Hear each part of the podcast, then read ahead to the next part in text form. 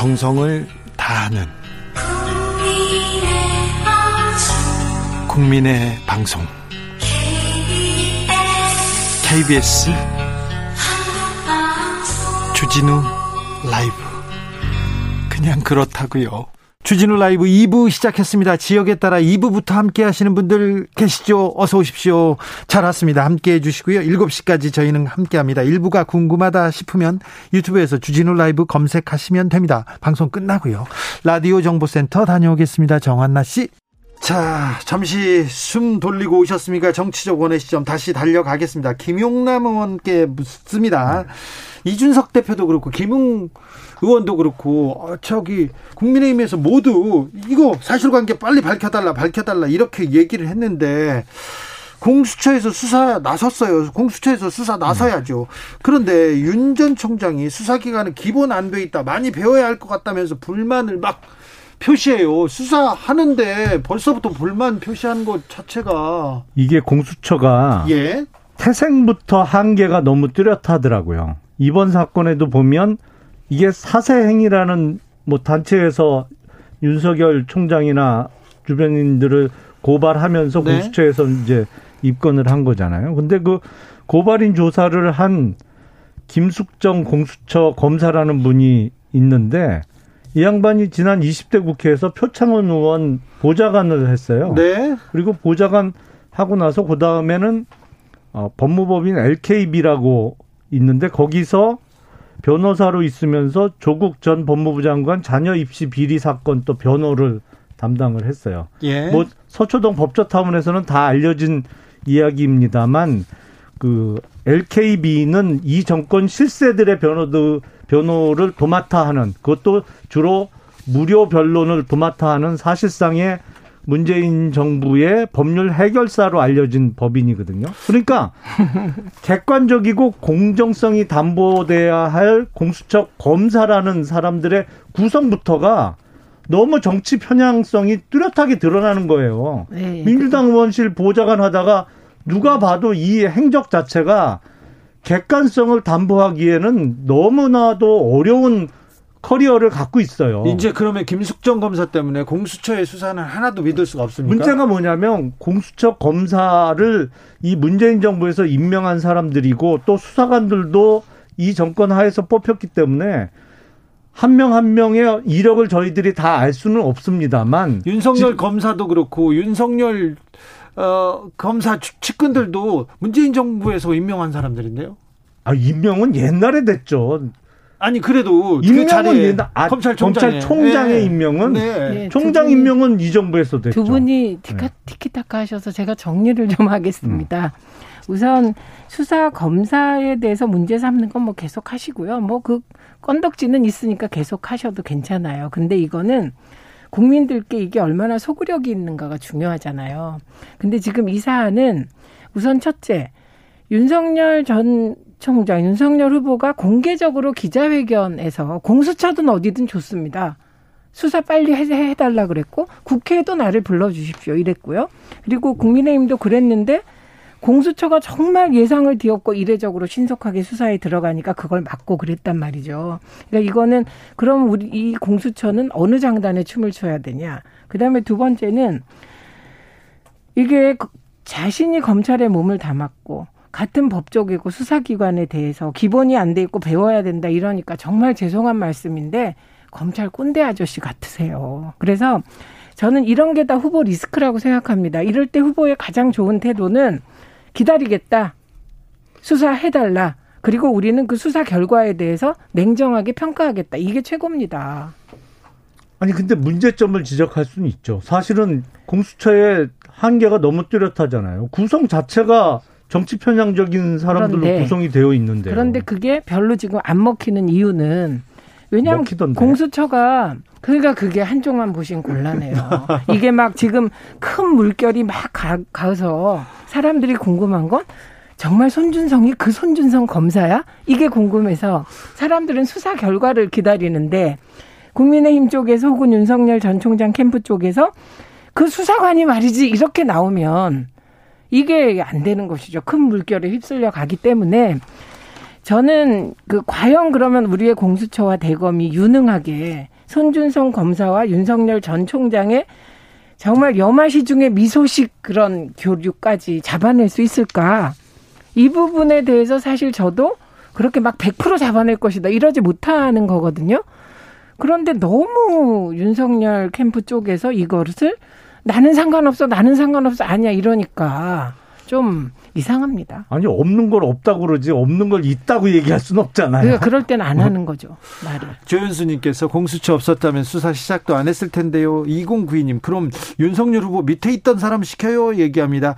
김종현님 맞아요. 공수처 믿을 수 없어요. 1호가 교육감이라니 지금 봐주기 수사 들어간 것 같습니다. 이렇게 얘기하는 분도 있습니다. 자. 아, 민주당 얘기도 좀 해보자고요. 음. 민주당 경선 슈퍼이크 결과가 공개됐는데 어떻게 보셨습니까, 최민희 의원님? 그 우선 이재명 캠프에서는 국민 선거인단의 선거 결과를 보고 가슴이 서늘했을 겁니다. 그렇겠죠. 네, 왜냐하면 아마도 예상하기에 55%에서 60%를 예상했을 것 네, 같아요. 네, 굉장히 낙승, 대승을 네, 예상했을 그런데 텐데. 51%예요. 네. 그러면 이낙연 캠프에서는 또 다른 의미에서 가슴을 쓸어내렸을 것 같아요. 왜냐하면 이재명 후보가 60% 예상했다면 나머지 9%가 이낙연 후보에게 다 올 줄 알았는데 네. 그게 누구에게 갔냐? 추미애 후보에게 갔습니다. 예. 그래서 추미애 후보가 3위를 하게 되거든요. 그래서 이 과정에서 추미애 후보가 약진하고부터 그 프로테이지를 보니까 대개 60%가 좀 넘는 수치가 개혁적인 성향의 투표를 하고 있더라고요. 네. 그러니까 이를 통해서 이재명 후보는 왜 중도를 겨냥한 약간의 행보들이 있었는데 이게 지지자들로부터 경고받고 있다. 이런 생각도 해야 되는 상황이고 이낙연 후보 캠프는 제한적이지만 의원직 사퇴 효과가 3% 정도 나타난 걸로 보여. 3, 4%. 네. 근데 과연 그럼 이 의원직 사퇴 효과가 계속 갈 거냐? 이 부분에 음. 대해서는 냉정한 검토가 필요해 보입니다. 호기심 천국에서는 어떻게 보고 계십니까? 저는 뭐 딴 거는 모르겠고요. 그냥 추미애 후보가 계속 약진하셔서 최종적으로 1등 해주셨으면 정말 좋겠어요. 지금 딴 거는 안 바라고 그리고 하고 있어요. 예. 고무적인 현상입니다. 그리고 또 하나 궁금해지는 거는 오늘 오후에 유니스 구원의 의원직 사퇴안이 본회의에서 가결이 됐어요. 네. 그러면 이제 이낙연 후보께서도 의원직 사퇴를 처리하겠죠. 하셨으니까 처리하겠죠. 그 사퇴안이 또 언제 어, 처리될지 그러면 이제 내년 3월 9월 아 3월 9일 네. 대통령 선거 때 서울 종로 네, 재보궐 선거가 갑 그리고 지금 청주인가요? 유죄 확정이 된 청주 상당 네. 그리고 몇 군데 더 있죠. 이 정말 대통령 선거 워낙 큰 선거이긴 합니다만 중요 어, 지역구의 대통령, 아, 저, 국회의원 보궐선거도 같이 치러지게 되는 큰 판이 생기게 생겼습니다. 그러니까 종로는 그냥 여러 개 선거구 중에 하나가 아니죠. 사실 그렇죠. 유니스구 의원은 사퇴했습니다만 그 지역은 그냥 국민의힘이 가져가는 지역이었죠. 지금까지. 감사합니다. 네. 네. 지금까지 그랬습니다. 그러니까 쉽게 던질 수 있는 지역이에요. 근데 종로는 사실 상징성도 너무 크고 그래서 아마도 민주당 지도부의 고민은 매우 깊을 것 같습니다. 네. 어, 과반, 과반을 끝내서 1차에서 결선 투표 없이 민주당은 아마 어, 후보를 가릴 것이다. 이렇게 예상을 했는데 지금 보면 그것도 뭐, 어, 그렇게 뭐, 명확하게 보이진 않아요. 그 음. 호남에서 어떤 결과가 나오느냐에 따라서 결선 투표로 가는지 안 가는지 이것도 한가름이 날 것 같은데요. 네, 그렇습니다. 그런데 제가 아까도 말씀드렸듯이 이재명 후보가 예측했던 표가 이낙연 후보에게 안 가고 추미애 후보에게 갔다고 했잖아요. 네. 굉장히 전략적인 판단을 두 번 한 분들이죠. 그러니까 지금 민주당 지지자들은 두 개의 가치 사이에서 갈등하고 있는 거예요. 이게 네가티브하고 서로 계속 갉아먹으니까 이미지를 빨리 1차에서 끝내야지 이 마음하고 다음 내일 국민의힘의 후보 컷오프 1차 발표되죠. 그렇게 되면 모레입니다. 모레. 모레. 그러면 네. 국민의힘의 경선이 막 갈 텐데 홍준표 후보의 입이 흥행을 이끌 수도 있는 입이잖아요. 그러니까 민주당이 너무 맥없이 끝나면 흥행이 안 될 거 아니야? 이 두 개의 가치 속에서 고민하고 음. 계신 것으로 보이는데 저는 앞으로 이낙연 후보가 토론회라든지 연설에서 어떤 대응을 하느냐에 따라 추미애 후보에게 갔던 표가 언제든 1위 후보에게 가서 1차로 끝낼 수도 있다고 생각합니다. 최민희 의원께서는 그러니까 이재명의 지지세는 거의 그 견고하고 그 정도는 네. 어 그 정도는 있는데 나머지 막 움직이는 표심이 이낙연한테 갔다 추미애한테 갔다 왔다 갔다 할 수 있다 이런 거죠. 음. 국민의힘에서는 1차 컷오프 여론조사 시작됐습니다. 그러면 8명으로 추려집니다. 내일 그렇죠. 모레요? 예. 그럼 드디어 토론회 합니까? 예, 합니다. 무려 6번이나 합니다. 6번 합니까? 예, 8명이 6번 이렇게 합니다. 윤석열 후보 토론회 자신 있습니까? 어, 그럼요. 자신 있으니까 저희가 계속 리허설 좀 하시죠 그랬는데 필요 없다고 계속 그러셔갖고. 필요 없는 분이 기자회견을 그렇게 하시면 안 되죠. 그렇죠? 아니, 그, 그야말로 날것이잖아요. 날것. 네, 날것인데. 아니, 그게 또 그게 먹히는 부분이 있더라고요. 아, 먹히는 왜냐면, 사람들한테. 어, 그럼요. 다른 정치인들하고 영 다르거든요. 네. 그게 혼자 있을 때 먹히는데 음. 토론에는 상대방이 있기 때문에 음. 리허설은 꼭 해야 된다고 좀 건의하십시오. 9663님께서 최민희, 김용남 종로에서 한 판 어떻냐고 물어보는데. 아, 아, 뭐 좋죠. 좋네요. 뭐. 좋습니다. 정세균 후보는 사퇴했습니다. 정세균 후보 뒤에 이렇게 서 있는 분들 보니까 중진 의원들 다 있고 여러 국회의원들 그리고 정치권 여의도에서 나 정세균계예요. 정세균 총리하고 음. 가까워요. 그런 분들이 이만큼 있는데 힘을 못 썼어요. 제가 되게 안타까운 분인데요. 정말 실력도 있고 네. 인간성도 훌륭하고 만난 사람들이 다 좋아하고 예, 관리자 관리 능력도 있고 정말 대통령이 되면 잘하실 분이라고 네. 제가 늘 생각합니다. 네. 그런데 이상하게 이 경선이나 이런 과정이 들어가면 그런 준비보다는 뭔가 그 대중에게 확 다가가는 소구력, 치명적 매력 이런 거를 대중은 더 선호하는 것 같아서 굉장히 안타깝습니다. 그리고 뭐 이번에 이렇게 사퇴하셔도 이후에 국가와 민족을 위하여 할 일이 있으신 분이라고 생각합니다. 네. 저도 안타깝게 생각을 하는데 사실은 국회의장을 마치시고 잠시 있다가 국무총리로 가셨잖아요. 네. 사실은 그게 어떤 입법부의 아, 독립이라든지 이런 데에 문제점이 분명히 있는 걸 본인도 아셨을 거예요. 네, 그래서 본인이 그래서 총리 안 가겠다고 계속 손사래를 쳤는데. 뭐 근데 하여튼 또 다른 꿈을 갖고 계셨기 때문에 국회의장 마친 분이 총리로 가서 또 이런 경로를 밟으셨는데 이게 민주당 당내 경선의 최종 완주까지도 못하고 이렇게 중도에 그만두시게 됐으니까 아 이럴 이럴 줄 알았으면 차라리 국회의장에서 보다 또 다른 마무리를 보여주셨으면 더 좋지 않았을까라는 아쉬움이 듭니다. 김영남 의원님, 네. 국민의힘 내부에서 음, 윤석열 후보 빼고요. 윤석열 캠프에 계시니까 음. 아, 이분은 참 능력도 있고 인품도 괜찮고 이분 참 좋은데 음. 아 후보로서 빛이 안 나네 그런 분이 있습니까? 그분을 말씀하면 지금 나머지 한 열두 분들은 다 저를 미워하실 것 같아서 차마 말씀은 못 드리겠습니다. 그럴까요? 이럴 땐 작전상 보완. 네, 알겠습니다. 정치적 원의 시점 최민희, 김용남, 김용남, 최민희 두 분 감사합니다. 네, 감사합니다. 고맙습니다. 정치 피로, 사건 사고로 인한 피로, 고달픈 일상에서 오는 피로. 오늘 시사하셨습니까? 경험해 보세요. 들은 날과 안 들은 날의 차이. 여러분의 피로를 날려줄 저녁 한 끼 시사. 추진우 라이브.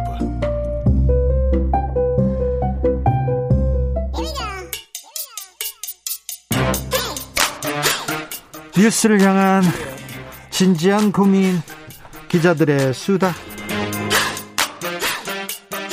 라이브 기자실 찾은 오늘의 기자는 은지옥이요. 시사인 김은지입니다. 오늘 준비한 첫 번째 뉴스부터 가볼까요? 네, 가장 신뢰받는 언론 매체 어디라고 보십니까?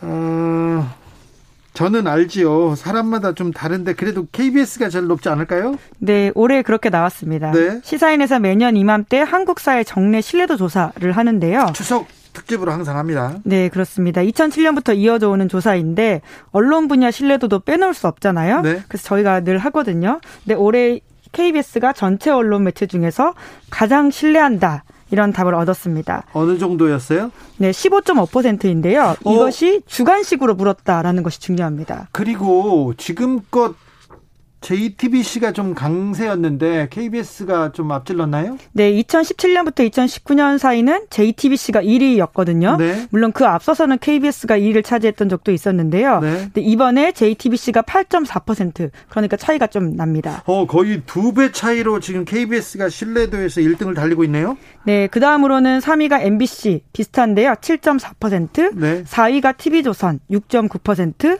YTN이 6.3% 5위였는데 YTN 연합뉴스가 순위가 높지 않다는 것도 좀 눈여겨 볼 겁니다. 네, 이제 이렇게만 들으시면 이 방송 매체 대상으로 한 거냐라는 생각하실 수 있을 텐데요. 그렇지 않습니다. 모든 언론 매체 열어두고 물었는데도 방송이 신문보다 선전을 했고요.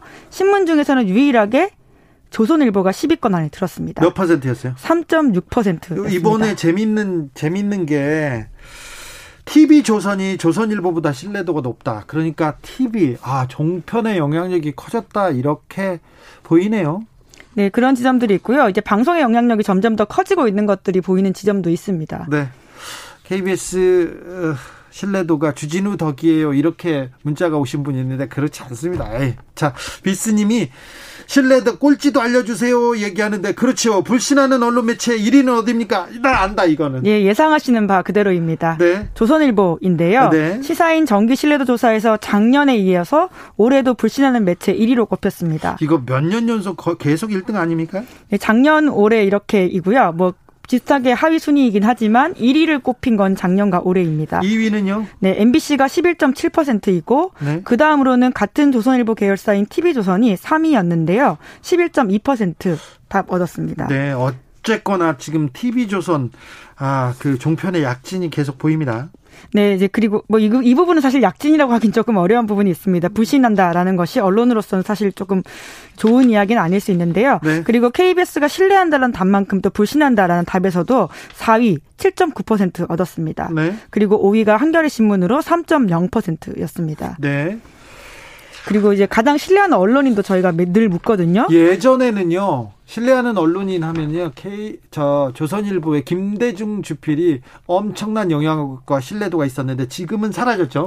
네, 지금도 사실은 순위의 이름을 가끔 오르내리긴 하는데요. 네. 하지만 1순위에서는 없습니다. 네. 왜냐하면 여러분들이 아마 생각하는 그 이름일 텐데요. 네. 올해도 손석희 JTBC 사장이 꼽혔습니다. 손석희 사장이 1등을 한 게 거의 1등을 더 맡아서 하죠? 네, 2007년부터 시사 시사인에서 신뢰도 조사했는데요. 네. 그때부터 한 번도 1위 자리를 내어준 적이 없습니다. 제가 아, 손석희 사장이 1등하고 제가 몇 상위권에 포진된 적이 많았는데 올해는 어떻게 됐습니까? 네, 올해는 우선 5위 안에는 없으신 걸로 없어요? 확인했습니다. 아, 네, 없네. 네, 분발하시. 네, 좀 분발해야 네, 되겠습니다. 네, 이게 등입니까? 네, 3위였습니다. 4, 김어준이 3위요? 네, 물론 이제 1위와는 차이가 꽤 큰데요. 네. 1위가 12.4% 손석희 사장이고요. 네. 특히 여기서 이름을 불린다라고 하는 건 굉장히 좀 난이도가 높은 건데 네. 왜냐하면 주관식으로 물어보기 때문입니다. 네. 이게 어떤 응답 보기를 주고 물어본 게 아니거든요. 근데 제 이름 없어요? 있긴 네. 있는데 네. 뒤에 있구나. 네, 알겠어요. 네. 네, 그리고 좀 눈에 띄는 게 2위였는데 네. 보통 이제 2위가 누구냐 이런 좀 궁금증이 많거든요. 왜냐하면 네. 손석희 사장이 워낙 굳은 자이기 때문인데요. 네. 2위를 보고 제가 이번에 좀 놀랐는데 유재석 씨입니다. 아 유재석 씨가 언론인 신뢰받는 언론인이 됐구나. 네, 이제 그렇다 보니까 일선 기자 PD들 중에서 이제 특히 현역으로 취재하고 있는 사람들 중에서는 유재석 씨가 2등이라는 점이 주는 시그널이 뭐냐라고 좀 생각을 해봐야. 해봐야 될 것 같은데요. 네. 그 언론인들이 특히 취재 일선에 있는 기자, PD들이 이렇게 신뢰받지 못하고 있다는 증거 또 거꾸로 좀 이해해야 되는 지점이 있지 않나 싶기도 합니다. 여론조사 개요도 좀 말씀해 주십시오. 네, 시사인이 여론조사 기관 칸타코리아의 조사를 의뢰해서 지난 8월 31일부터 9월 2일까지 조사했습니다. 전국 만 19세 이상 남녀 1,035명 대상으로 유무선 전화 면접 조사를 했고요. 표본 오차는 플러스 마이너스 3.0% 포인트고요. 신뢰 수준은 95%입니다. 보다 자세한 내용은 중앙선거 여론조사 심의위원 회 홈페이지에서 보실 수 있습니다. 유현재 님이 상대적인 거야. KBS 잘한 게 아니라 타 방송사가 못해서 그런 것이에요. 이렇게 얘기합니다.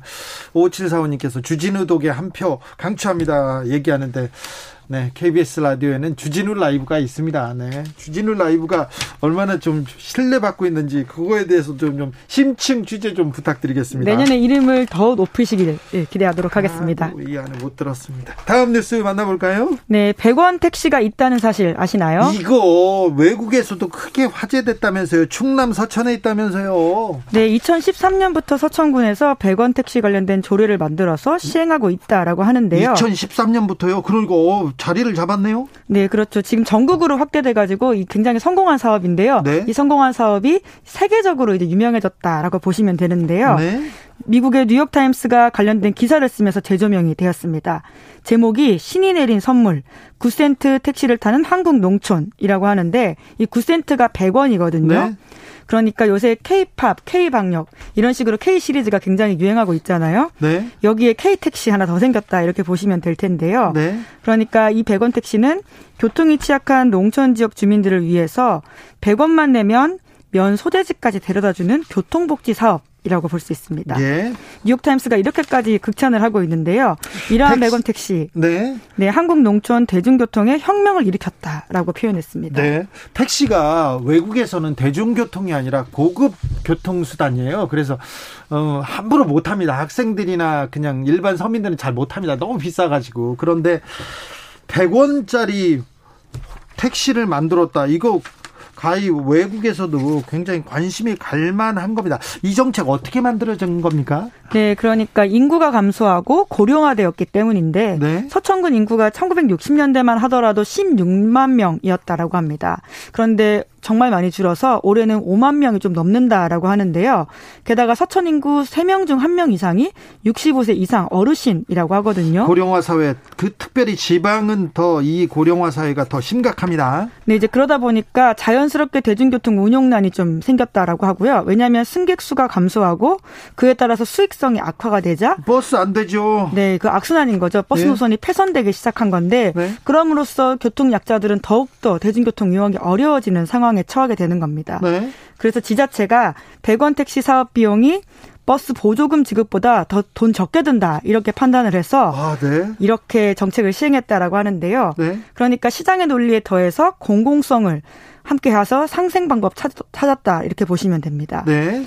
그래서 버스 정류장에서 700m 이상 떨어진 마을에서는 누구나 100원 택시를 부를 수 있다라고 하는데요. 버스 정류장에서 일단 좀 떨어져야 되는구나. 네, 그렇죠. 700m는 사실 그렇게 먼 거리는 아닌데요. 그때부터 네. 부를 수 있다라고 합니다. 네. 일반 택시 탄다면 만 원에서 2만 5천 원 정도 요금이 나오는 거리라고 한다면 100원 택시를 타면 가격이 확 떨어집니다. 네. 100원에서 최대 1,500원 정도 내면 된다라고 합니다. 거동이 불편한 노인들한테는 이게 딱이네요. 훌륭한 정책이네요. 네, 이제 이 정책이 이제 성공을 거두고 자리를 잡으면서 중앙 정부도 지원에 나섰다라고 하는데요. 그래서 아까 말씀드렸던 것처럼 이 정책이 이제는 전국적으로 퍼졌다라고 합니다. 네. 뿐만 아니라 이 정책은 고령자에게만 인기 있는 게 아니라요. 택시 기사들한테도 인기가 있다라고 합니다. 네.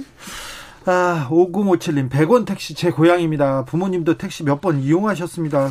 이용하시기 편하고 좋네요. 리라오님, 극찬 받을만 합니다.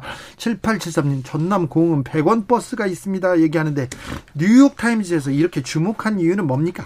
네, 말씀하신 것처럼 미국이 특히 이제 큰 나라이다 보니까 대도시가 아닌 곳은 대중교통이 굉장히 불편합니다. 네. 사실 미국의 대도시도 한국만큼 교통 잘 안 되어 있거든요. 아유, 잘 돼 있는 데는 어, 우리나라보다 잘 돼 있는 데는 별로 없습니다. 예, 이게 제 말은 대중교통을 의미하는 건데 네. 우리가 뉴욕의 지하철 이렇게 영화 배경으로 나오는 거 보면 굉장히 어두컴컴하고 음침하고 그리고요 냄새 많이 나요. 곳곳에 누가 오줌 많이 싸놨습니다. 네, 이제 그러다 보니까 범죄의 배경이 되는 곳으로도 나오기도 하죠. 네, 네, 어둡습니다. 네, 좀 그 무섭기도 하고요. 네, 이게 실제로 안전하다는 느낌을 주지가 않는데 그나마 뉴욕에는 지하철이 있는데 LA 같은 도시만 가더라도 굉장히 쉽지가 않거든요. 지하철과 택시가 있는 뉴욕은 좀 괜찮은데 다른 도시는 진짜 어렵잖아요. 네, 이제 그래서 요즘은 우버 같은 것들을 활용하고 있긴 하지만요. 공공성이라는 관점에서 지방 정부가 어떻게 시민들의 교통 편의를 챙겼는지 실사례가 한국에서 있었기 때문에 미국의 입장에서는 더욱 신선한 뉴스다 이렇게 보이고요. 그런데 서천에서 좀 아 이거 100원 택시 굉장히 취지 좋은데 정책도 좋은데 그 예산이 어떻게 확보됐을까 얼마나 썼을까 걱정이 됩니다. 네 보시면 깜짝 놀라는데요. 네. 생각보다 네. 많이 안 들었습니다. 1억 7,200만 원 예산 집행했다라고 하거든요. 아 그래요? 네 이제 이 정도 금액을 투자해서 시민들의 편의 와 상생하는 방법들을 찾을 수 있다. 택시 기사도 괜찮고 시민도 괜찮은 방법이다라고 해서 이것이 전국적으로 이제 확대가 되어서요. 지난해 한국 농촌에서 사용한 사람들이 270만 명 이상이라고 합니다. 예. 그리고 더욱더 반가운 것은 이렇게 100원 택시가 도입된 이후에 농촌 사람들의 외출이 두 배 이상 늘었다라고 합니다. 아, 그러니까요. 나이 들고 또 이 교통편이 불편해서 읍내 시장에 못 가는 노인들 많았는데 병원에 못 가고요. 그런데 그런데 이런 정책, 어, 좋은, 좋은 정책이 나왔군요. 0806님께서는 전북 부안은 더 오래됐어요. 무상이에요. 얘기하는데 무상 택시도 있습니까? 아 제가 그 부분을 알아가지고 또 소개하도록 하겠습니다. 뉴욕 타임스도 알아야 되겠네요. 그러니까 부안에는 무상 택시가 있습니다. 100원 택시가 아니라 어, 네 좋은 정책이 많군요. 이런 정책 좀 소개하고 좋은 정책은 좀 따라해야 됩니다. 아, 네 마지막으로 만나볼 뉴스는요.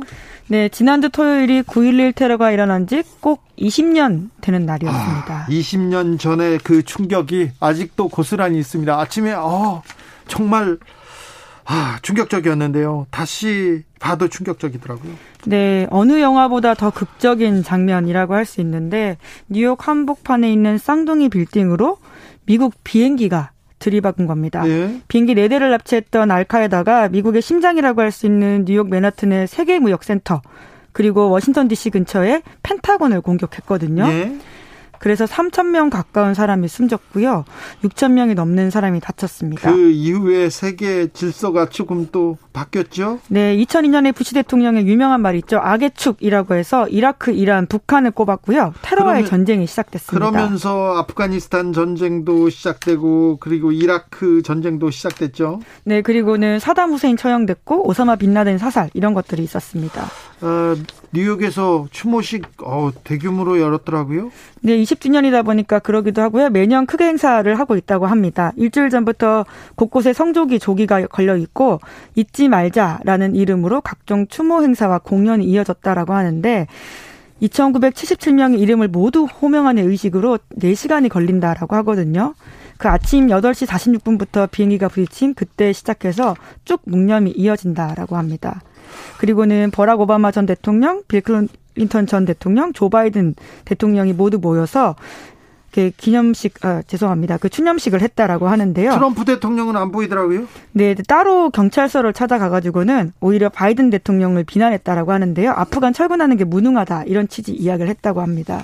그런데 그 9.11 테러 이후에 그 악의 축 테러와의 전쟁을 선포하면서 미국이 군사 개입을 하면서 더 테러가 테러 위험은 커졌다. 미국이 너무 값비싼 대가를 치르고 있다는 그런 지적 계속되고 있습니다. 네, 미국 내에서 나오는 지적입니다. 미국 브라운 대학교 부설 왓슨 연구소가 전쟁 비용 프로젝트라는 보고서를 냈는데요.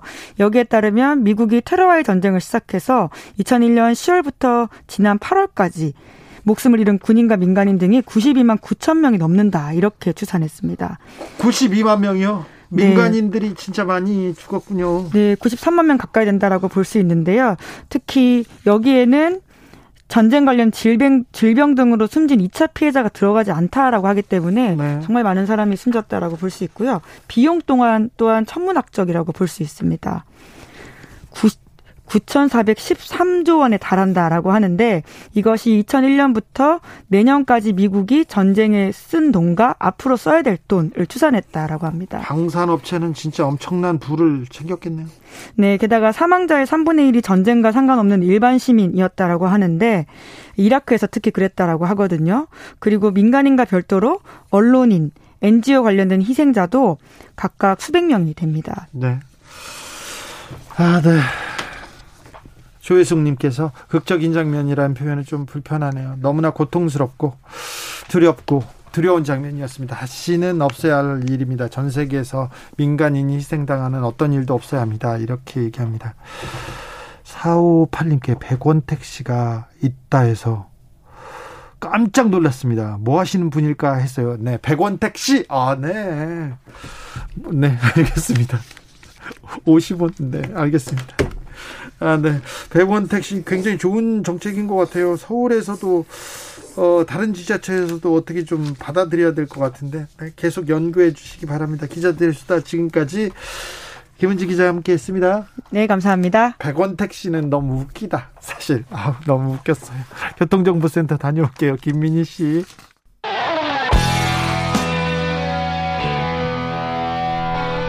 스치기만 해도 똑똑해진다. 드라이브 스루 시사 주진우 라이브.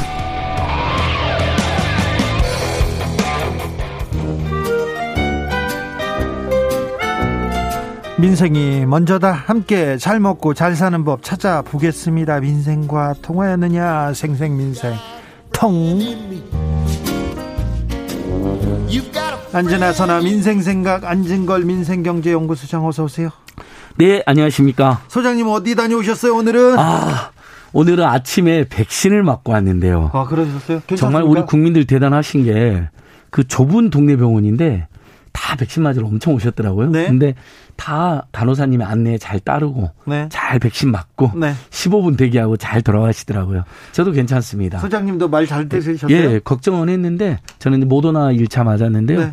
지금까지 아무 이상이 없는 걸로 봐서 네. 어, 부작용은 저기 일부 있을 수 있는데 네. 과장되거나 가짜 뉴스에 너무 현혹될 일은 아닌 것 같다. 네. 제가 지금 몸으로 그걸 느끼고 있고요. 간호사님한테 꾸중 듣거나 그러지 않아요? 아닙니다, 아닙니다. 오히려 잘 협조했고요. 왜 나한테 6, 뭐라고 하는 거죠? 6주 후에 예. 6주 후에 이제 2차 어, 접종 안내 받았고요. 아 원장님께서 네. 우리 주진우 라이브 라디오라든지 네. 그 다음에 매불쇼 잘 보고 있다고. 저희들 알아보시긴 하더라고요. 소장님, 예. 국민지원금 지급으로 이 문제로 아, 굉장히 예. 좀 논란이 되고 있는 것 같아요. 제가 억울하다는 사람들이 그렇게 제가 많습니다. 사실 오늘 또 진행한 캠페인 많은데 다 이야기 안 하고 이야기만 지금 집중적으로 하려고 합니다. 자, 처음부터 저희는 분명히 이런 엄청난 혼선과 억울, 억울한 탈락자와 아슬아슬한 탈락자와 또 6월달 건보료가 우리나라의 부자와 가난한 자를 낳을 수 있는 기준이 될 수 있느냐에 네. 대한 문제제기를 심각하게 했잖아요. 예. 자, 벌써 먼저 먼저 기쁜 소식은 항상 우리는 좋은 소식도 전해야 되니까요. 현재 어제 기준으로 2,950만 명의 우리 국민들께서 그러니까 예상 인원들 중에 한 68.2%께서 7조 3,757억을 지급받으셨습니다. 어, 많이 받아가셨네요. 예, 그래서 이것은 받으신 분들에게는 우리가 또 응원과 축하를 해드리고요. 네. 실제 그래서 지난주 이번 주 보니까요. 자영업 동네 자영업자나 지역 경제가 완연히 활기를 띱니다. 네. 인원이 여섯 명으로 완화되고 재난지원금까지 받으니까요. 요거 매우 잘한 잘된 일이다. 네. 근데 그러면 억울한 탈락자들은 어느 정도냐? 지금 어제까지 8만 명이 넘는 것으로 추정이 되고 있습니다. 아 그렇게 나가요? 예. 오늘 오프라인 신청하잖아요. 이번 주부터. 네. 그러면 오프라인 신청에서도 다수 탈락자가 발생할 겁니다. 그다음에 이제 뒤늦게 온라인 신청하신 분들도 있을 거고요. 그러면 저는 이 신청자가 최소 20만 안팎까지 될 거다. 이 추세면. 20만 명이나요? 예. 근데 그 이 신청을 몰라서 안 한 사람들까지 하면 최소 몇십만 명이 아니 이거 말도 안 된다 하면서 가슴을 아리하고 있는 상황이 된 건데 자 처음부터 잘못됐다고 제가 주장하는 게 지금 행안부에서 밝힌 예상 인원이 4,326만 명이 받을 거로 예상을 했습니다. 이번 국민지원금을. 예. 그러면 우리 국민들이 지금 현재 어 5,170만 명쯤 되거든요. 근데 기재부는 분명히 88% 88%가 받을 거라 그랬잖아요. 5,170만에 4,326만 명을 대비해 보면 실제 비율은 83.6%밖에 안 됩니다. 그러니까 최상위 10% 정도만 걸러진다고 우리 국민들 알고 있었는데 실제로는 20% 안팎이 걸러지는 거고 서울 수도권은 상대적으로 조금 더 잘 사는 분들이 많기 때문에 20%도 넘어가는 숫자가 한 푼도 못 받는 그런 지금 사태가 발생하니까 다수의 이의 신청이 지금 발생하고 있다. 네. 그래서 그럼 이의 신청은 어떻게 하느냐? 국민신문고에 들어가면 이의 신청이라고 쳐다면 대문자처럼 떠 있습니다. 거기까지 좋아요. 그래서 제가 지금 어 떨어진 사람 같이 해보고 왔는데 어, 서식을 다운 받아 갖고 이 신청 유형을 정, 고르, 그러니까 각, 6월 30일 가구원 기준이니까 그 다음에 결혼하거나 아니면 아이가 태어났으면 한 명 더 받아야 되거나 어, 가구 수가 늘어나잖아요. 결혼한 아이가 태어나면. 그러면 어 지금 현재 건보료 기준이기 때문에 1인 가구보다는 2인 가구, 3인 가구, 4인 가구 할수록 기준이 조금 더 완화됩니다. 그러니까 반드시 신청하면 이분들은 대부분 받아들여지겠죠. 근데 문제는 제가 계속 지적한 건강보험 지역가입자들과 그다음에 아슬아슬하게 탈락하는 맞벌이 부부들입니다. 네.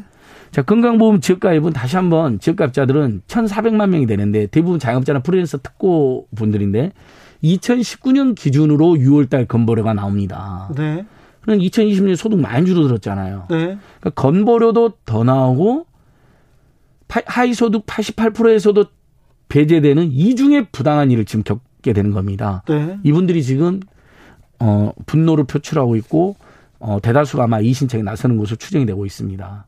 그래서 민주당과 정부가 이제 뒤늦게 90%까지는 받게 하겠다라고. 근데 88%로 선을 그어놓고 90%로 옮기는 것 자체가 우리가 잘못했다, 우리가 무능했다는 예. 걸 이미 이미 그러니까 지금 어떻게 되냐면 받으신 분들은 이제 3천만 명 좀 되니까 이분들에겐 도움이 됩니다. 확실히 1인당 25만 원, 5인 가구는 125만 원 받으니까.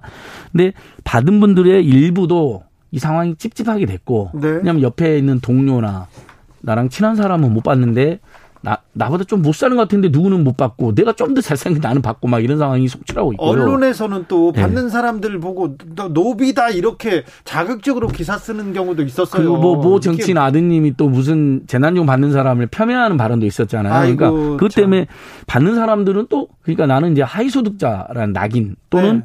나만 받으니까 미안함 찝찝함. 못 받은 사람들은 이 재난은 1년 반 동안 우리 모두 다 같이 고통받았는데 왜 그리고 나는 그게 말하는 슈퍼리치도 아닌데 내가 슈퍼리치는 차라리 이야기했는데 네. 서민 중산층인데 난에 빠졌나. 즉, 그러니까 자 맞벌이 부부들이 불만도 이런 겁니다. 자, 혼자 사는 사람들은 17만 원, 5,800만 원이면 받습니다. 근데 결혼을 했다.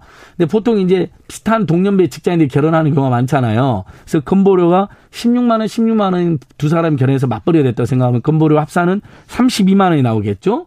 그러면 아이가 하나 아이가 하나 태어났다고 쳐요. 그러면 지금 맞벌이인 경우는 3인 가구에도 이제 4인 가구 기준으로 해 주잖아요. 한 단계 올려서 거기가 4인 가구 기준이 홀벌이인 경우는 31만 원 이제 홀벌인 경우는 31만 아니 4인 가구 3인 가구 기준이 홀벌인 경우는 25만 원이고 맞벌인 경우는 31만 원인데 방금 말한 것처럼 16만 원, 16만 원으로 그냥 떨어져 살았으면 이번에 재난지원을 받아요. 17만 원 이하니까 1인 가구로. 네. 결혼 했거나 아이를 낳잖아요. 그러면 어 맞벌이 기준이 적용돼도 탈락하는 일이 지금 발생하고 있는 겁니다. 그래서 지금 몇천 원, 만 원 때문에 탈락한 사람이 상당수 발생하고 있어요. 이경희님께서 네. 저도 탈락했어요. 전 거, 거, 예. 근데 재밌는 게 지금 이제 이경희님은 오히려 이렇게 용기를 내서 알려주신 거예요. 주변 사람들이 물어보는 거예요. 당신 탈락이냐 물어보면 상당수 사람들이 탈락했단 말도 못 하고 있어요. 왜? 너 되게 서민 중산층 코스프레 하더니 너 부자였구나 하고 놀림을 또 받는 경우가 있는 거예요. 그럴 수도 있죠. 심은정님께서 기재부 계산 참 신비하고 놀랍습니다. 얘기하는데 이 정도의 논란도 예상하지 못했다는 게 전좀 한심해 보입니다. 기재부가. 아니 이 논란은 저희들이 여러 번 이미 경고했고 호소드렸고 건강보험 6월달 건강보험료가 빈부를 가릴 수 있는 기준으로 부적절하다. 특히 지역가입자들은 어, 과다 개선될 것이다. 그 다음에 맞벌이부들이 억울할 거다 했는데 그 예상 그대로 맞아떨어졌고요. 예? 지금 이제 민주당에서 밝힌 90% 정도로 올리면 어, 4,653만 명이 받아야 됩니다. 근데 4,326만 명에 비해서 그러면 300만 명이 더 늘어나는 숫자거든요. 근데 네. 90%로 올리면 90.1%, 90.2%는 그러니까 끝없는 지금 논란이 빠진 겁니다. 2차에서 4차를 선별로 했으니까 5차는 정부이 주고 그다음에 이게 내년 초 중반까지 갈 예상이니까 6차, 7차가 필요하면 그때는 또 더 어려운 사람한테 선별로 줘도 되는 거였는데 근데 다행히 지금 어떤 일이 발생했냐면 경기도에서 100% 이런 문제를 예상하고 100%를 주기로 결정을 했잖아요. 그래서 강원도 화천군 그다음에 어 충남도의 논산시 화천군은 화천 군수님이 국민의힘당 소속이고요. 논산시는 민주당 소속인데 여야 할 것 없이 이건 문제가 있다고 100% 지급을 결정했고 제가 지금 확인해 보니까 다른 시군구에서도 이런 논의가 지금 진행되고 있는 상태이고요. 네. 그래서 우리 방송 들으시는 애청자들께서 저는 이렇게 했으면 좋겠어요. 정부나 여당에도 어 지금이라도 100% 지급하는 요 결정을 내리자라고 호소하고 만약에 홍남기 부총리님이라든지 지금 저번에 국회 추경 통과할 때 88%를 고수했던 분들이 일부 야당 홍남기 부총리 팀이었거든요. 네. 그분들의 주장이 된 건데 그분들이 끝까지 반대해서 90%선밖에 안, 90%선까지밖에 안 된다. 수정을 해도 그러면 저는 지방 정부가 나서서 모두에게 주는 방법을 적극 주장해야 된다고 보고요. 그 다음에 지금으로서는 이 신청을 적극적으로 할 수밖에 없다. 이 신청은 11월 12일까지 하시면 됩니다. 제가 이 날짜에 굉장히 예민해진 게 지난주에 네. 국가장학금 9월 10 6일까지인데 제가 17일까지로 헷갈렸더라고. 네. 다시 한번 사과드리고요. 네. 어, 날짜 이런 거 왜냐하면 하루라도 지나면 큰일 나기 때문에 알겠습니다. 절대로 어, 실수하지 않겠습니다. 특별히 챙겨봐 네. 주십시오. 이 신청 11월 10일까지, 네. 국민연금 신청은 10월 29일까지. 그동안 온라인에서 힘들었던 분들은 이제 그냥 은행이나 주민센터 다만 이번 주는 오부제니까 네. 그 확인하고 가시면 되고요. 어, 지역사랑 상품권뿐만 아니라 선불카드도 받을 수 있다. 신용카드 없는 분들도 받을 수 있는 방법이 주민센터 가시면 있는 겁니다. 예. 5158님께서 전세 살고요. 차도 15년 이상 된 차를 타고 다니는데요. 그냥 탈락입니다. 저분 그냥 탈락입니다. 딱 들으면 알수 네, 있습니다. 맞벌이 회사권 네. 건보료가 조금 넘어서 받지 네. 못하네요.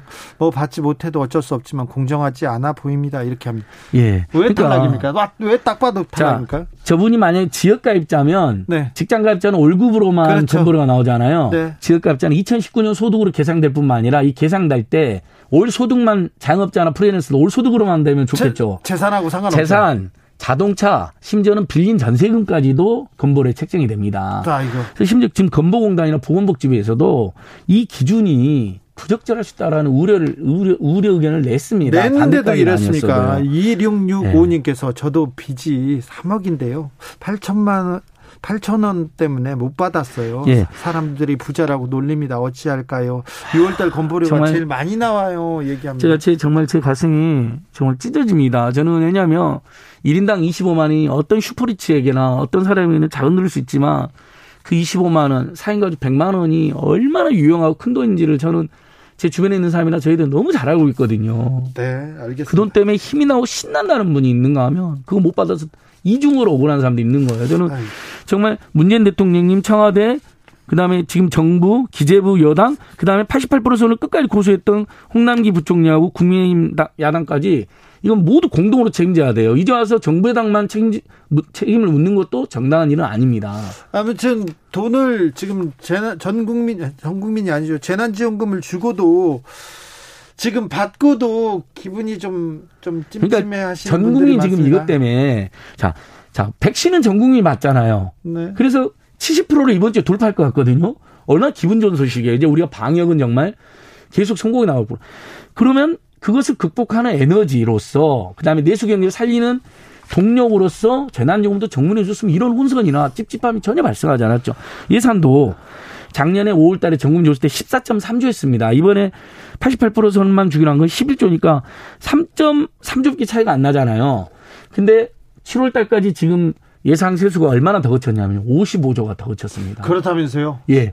그러니까 기, 재정 당국이 즉 기재부가 예상했던 세금보다 55조가 더 들어왔어요. 그냥 국민들 모두에게 드리고 응원을 했었어야 돼요. 아니 국민들한테 지금이라도 받은... 수정을 수정해야 된다고 호소드립니다. 국민들한테 받은 세금 아닙니까? 맞습니다. 국민들이 내신 거예요. 특히 어떻게 보면 그 세금은 부자나 대기업 하는 분들이 이런 분들이 더 많이 낸 세금이에요. 이럴 때는 온 국민에게 다 줘서 정말 우리 국민들 모두 재난을 극복하자는 지금이라도요? 결이나 다, 아, 저는 지금이라도 가능하다고 봅니다. 알겠습니다. 예. 3.3조만 더 늘, 지금 25만 원씩이니까 2, 3조만 더 늘리면 작년 5월 달처럼 줄 수가 있습니다. 알겠습니다. 소장님, 예. 아, 대형 플랫폼 기업이 굉장히 조금 골목 상권을 예. 침해한다 이런 얘기가 나오는데 어떻게 생각하세요? 아 정말 이건 큰 문제인데요. 이건 자 현재 여러분 우리가 제일 잘 알고 있는 카카오 네. 회사가 계열사가 우리 주진 앵커님도 재벌 대기업 문제 관심 많은 깜짝 놀랄 겁니다. 계열사가 118개가 됐습니다. 어유 그렇게 많아요. 예, 예. 그래서 예전에 문어발 확장이라고 그랬잖아요. 네. 지금 중소상공인이나 경제민주단체들은 카카오가 공룡에다가 문어발까지 돼버렸다. 문어발이 아니라 거의 지네발이네요. 네, 지네발이 돼버렸습니다. 네. 자, 우리가 흔히들 아는 카카오톡이나 카카오티뿐만 아니라 카카오가 뭐 세차, 정비업체도 진출한다 그러죠. 그 다음에 어. 꽃 간식 관련 서비스 무슨 카카오 티 비즈니스에도 진출한다 그러죠. 카카오 킥, 카카오 택배 시범 서비스를 한다 그러죠. 카카오 헤어 샵 서비스를 한다 그러죠. 이건 곤란합니다. 그리고 택시라든지 대리에도 진출해서 처음에는 그동안 업계 불공정에 대해서 어 제대로 어 해결할 것처럼 약속해 놓고 실제 가입하니까 다뭐 콜을 더 받으려면 10만 원 가까운 돈을 내야지 콜을 우선으로 받을 수 있다든지 그다음에 대리 기사님들에게도 20% 수수료를 딱딱 떼간다는 이런 행포가 지금 반복되거나 네네. 심화되고 있거든요. 예. 저는 그래서 다행히 이건 저 문재인 정부나 여당이 잘했다고 보는데 온라인 플랫폼 공정화라는 법률 네. 우리가 지금 구글 갑질 방지법 세계 최초에 만들었고 전 세계적인 주목과 찬사를 받고 있잖아요. 네. 미국도 지금 따라한다고 지금 뉴스가 계속 나오던데요. 네. 다시 한번 저는 그 여파로 온라인 플랫폼 그러니까 중간에서 서비스를 중개해 주면서 막대한 이득을 벌고 너무 있는 많이 업체들에게 네. 어, 좀 상생을 제도화하는 네. 그리고 어, 무분별한 진출을 좀 막는 네. 그런 법이 좀 통과돼야 된다. 알겠습니다. 이 부분에 대해서 정부 여당이 책임감 있게 어, 대나, 대, 대안 내놔라 이렇게 호소드리고 싶습니다. 최연정님께서 안진걸 소장님 덕분에 휴대폰 할인 25%나 받았어요. 마음이 조각미남 안진걸 얘기합니다. 예, 선택약정 요금 할인을 못 받는 분들이 천만 명에 되는데 114로 전화하셔서 저 선택약정 요금 할인 해달라고 그러면 이미 받는 분들은 안 되지만은 못 받고 있는 분들은 25% 요금 할인 되는 경우가 굉장히 많습니다. 그거라도 꼭 받으셨으면 좋겠고요. 배달앱 2만 원씩 네 번 쓰면 만 원 할인 제도도 9월 15일부터 되니까 만약 재난요금 떨어지신 분들이랑 그거라도 좀 위로를 받았으면 좋겠고요. 저는 마지막까지 100% 모두 이번에 받을 수 있도록 정말 피눈물 흘리더라도 이건 정말 어, 반드시 관철시켰으면 좋겠습니다. 알겠습니다. 네. 9168님께서는 카카오 국회도 만들 기 세네요 얘기합니다. 아이고, 그렇게요. 예. 자, 생생민생 총 안진걸 소장 함께 했습니다. 감사합니다. 예, 고맙습니다. 오늘도 수고하고 지친 자들이여 여기로 오라. 이곳은 주기자의 시사 맛집 주토피아 주진우 라이브.